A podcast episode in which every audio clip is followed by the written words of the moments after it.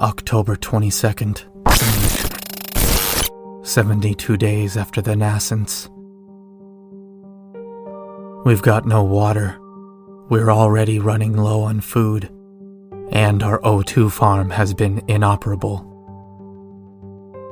A life vessel named Daring was supposed to be a preservation vessel that would pick a spot on the ocean floor and settle down with the remnants of humanity this vessel, however, has done nothing but doom us, stranding over 14% of the remaining human population on fucking towering stalagmites hanging over the maw of an enormous hole. Outside the ship is two things a wall of blue that obfuscates almost everything, and a whole lot of dead creatures. Some of us have tempted the idea of leaving the vessel to harvest these rotting corpses, despite there being no proper airlock to exit from. Hell, half the vessel is collapsed, anyways, pinned on either side by these mountains. I am Roderick. This is more than likely going to be my last will and testament. I cannot lie. The moment the nascence began, I did hold a glimmer of hope. I saw within its caressing grasp some form of faith. I saw the future of humanity. We as humans are fascinated by questions pertaining to nature, mostly those that question its purpose. What is the nature of humanity? Why were we born? These were questions asked by my father, the one who started the nascence. I assisted him in the construction of the surrogate, affixed it to the correct frequency. He was the one who flipped the switch, however. I was curious about these things too. I had my own questions about the nature of existence. Like, what happens when an unstoppable force meets an immovable object? This question in particular is one that confounds people. Some say they would deflect, ricocheting apart. Other people suggest that nothing would happen. I have become enamored with the third answer mutual annihilation. I've always been fascinated by extinction, life springing and falling. Now, ask yourself this What happens when the nature that cradled us meets the nature that created us? What if we humans weren't natural to this world? What if we invaded as terrifying as those implications may be, there is evidence to support it. We've fought Mother Earth on countless occasions, being battered and bashed around like specks of dust. Storms, tsunamis, volcanoes. These we called natural disasters because they harmed us. When we couldn't fight back, we fled. Our adaptation was admirable, but we destroyed much of the earth. Something between us and this world did not synchronize. A certain connection wasn't made, and its absence is obvious now. I fear that I am correct about the nascence and its connection to us. When it invaded, its presence was universally felt. The way it moved through us, ignoring any land that stood in its path. The way that it's called us. The way that it's shaped us. The result of that required these life vessels to be used. Gargantuan submarines instructed hastily by thousands upon thousands of hands. The final members of humanity put their all into making these safe havens. They are tremendously engineered, I will say that, operating similar to a beetle, hard exterior, with tiny spindly legs at the bottom. The design was actually for a large scale environmental protection project, reworked so it could instead preserve humanity under the ocean for decades. Millennia if we maintain it. Unfortunately, that maintenance plan was thrown for one hell of a loop. We saw a lot of movement in the first few months. Erratic and downright terrifying performances set forth by the sea life. We were once battered by a massive onslaught of tuna fish who repeatedly rammed into our shell. I've seen whales duck themselves into us at full speed, and every night I wonder if they did it to hurt us or themselves. The sea life has been dying one by one. Now it's quiet. The vessel is stuck after an unbelievable force lifted us and dropped us between these mountains. We hang limp like an insect in chopsticks, waiting to die. Sonar pings suggest that there is no landmass for miles, making swimming a non option. Not that you'd want to leave.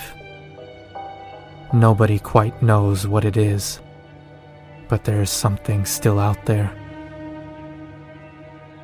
We see the clouds of sand it kicks up with its movement. We've noticed a pattern.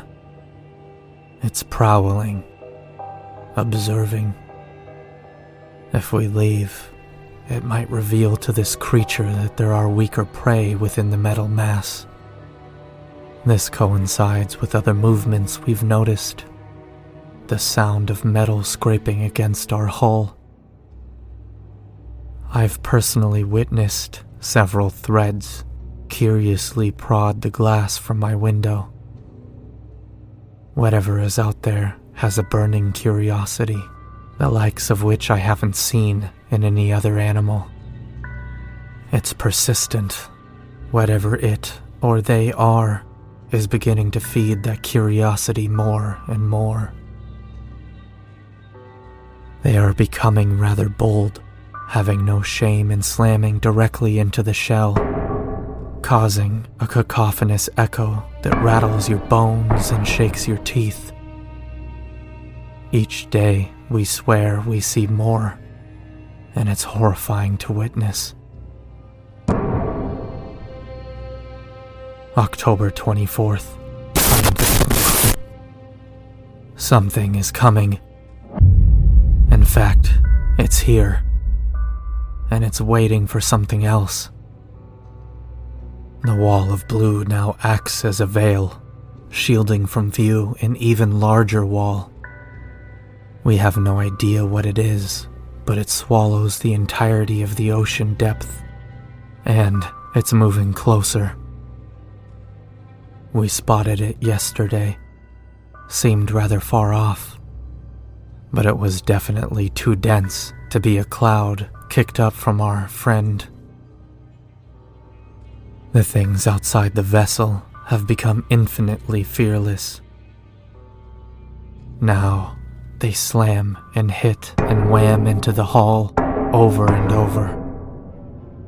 They scrape themselves near glass windows, but never close enough to see. They are taunting us, or keeping us awake. At this point, I won't question these creatures' intelligence. They've proven smarter than we thought. They slam in rhythms that rhythm is stuck in our heads. We've made songs to keep ourselves from being scared during these assaults. When the slamming starts, we all stop and kneel. Some have already acquired the habit of bouncing their heads to it, myself included. It causes a strange trance, makes you forget about all of this. When I noticed that, I tried to stop, but I just couldn't. It's comforting. The largest creature is becoming bolder as well. We can still see it moving every now and then. It has no fear in revealing bits and pieces of itself now.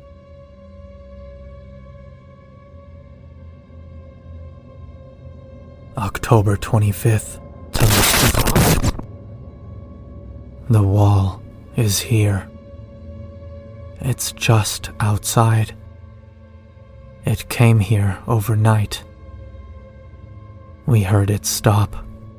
The skidding noise it made will forever stick out in my mind until the moment I die. That horrid, vile sound of metal against metal.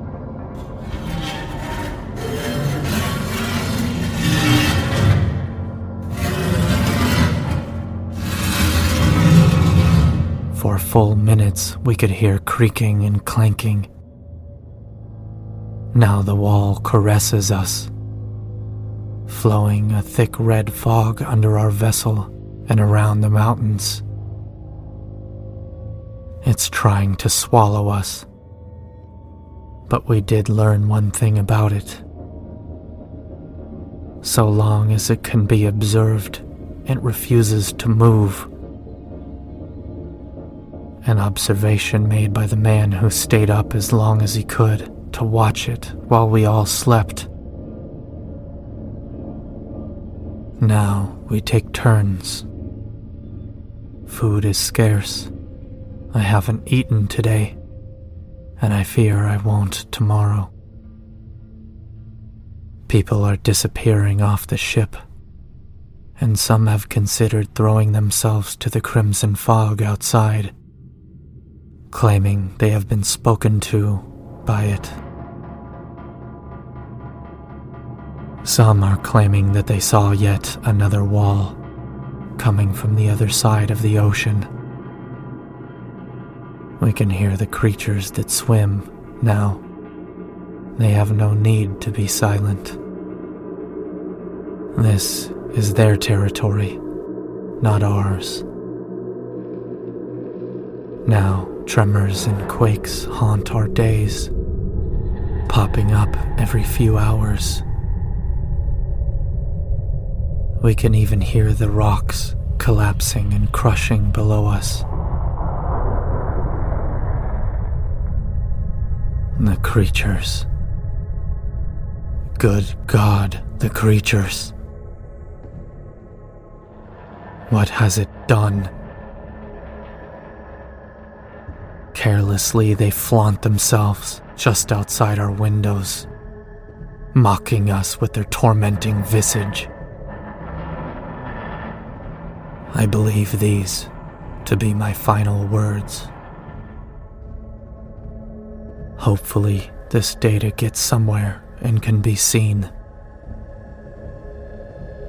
I helped create this and I haven't the faintest idea of how to kill it. The fog undulates. I can see gross and disgusting bits of flesh pulsing, individual strands expanding, while others shrink. No rhyme or reason to it. I never considered that this could be a weapon against humanity. We already feared the sea, and now we are unwelcome in it. P.S. There's another wall.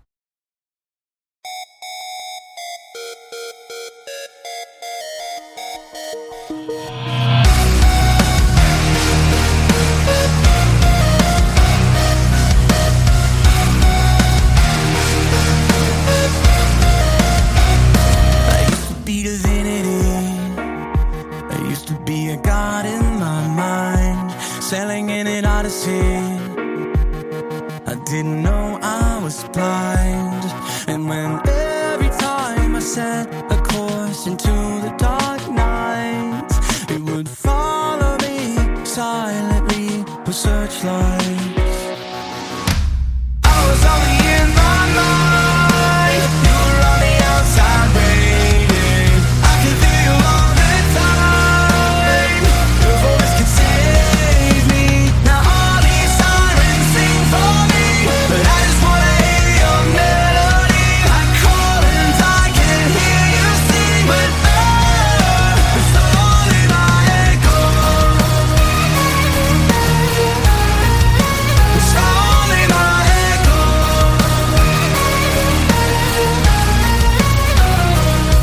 thought it was destiny. I was gonna conquer the sky and plummet to the ground and be anchored by your side. But when every time I found myself upon new